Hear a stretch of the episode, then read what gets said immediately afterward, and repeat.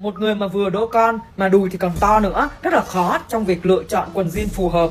Đó sẽ là câu người khác nói nhá. Còn với Vi á, không có khó đâu. Tôi lại tìm được một chiếc quần siêu phẩm cho mấy bà nè. Nhận đầu tiên khi cầm lên em này là chất jean rất là mềm. Em này thì là kiểu quần jean ống đứng nha. Cái kiểu quần như thế này thì rất là đơn giản, mặc với cái gì cũng thấy hợp, thấy xinh luôn.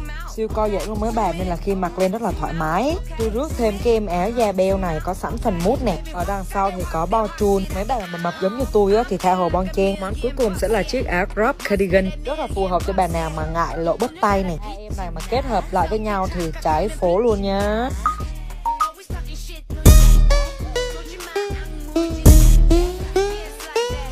Lights, camera.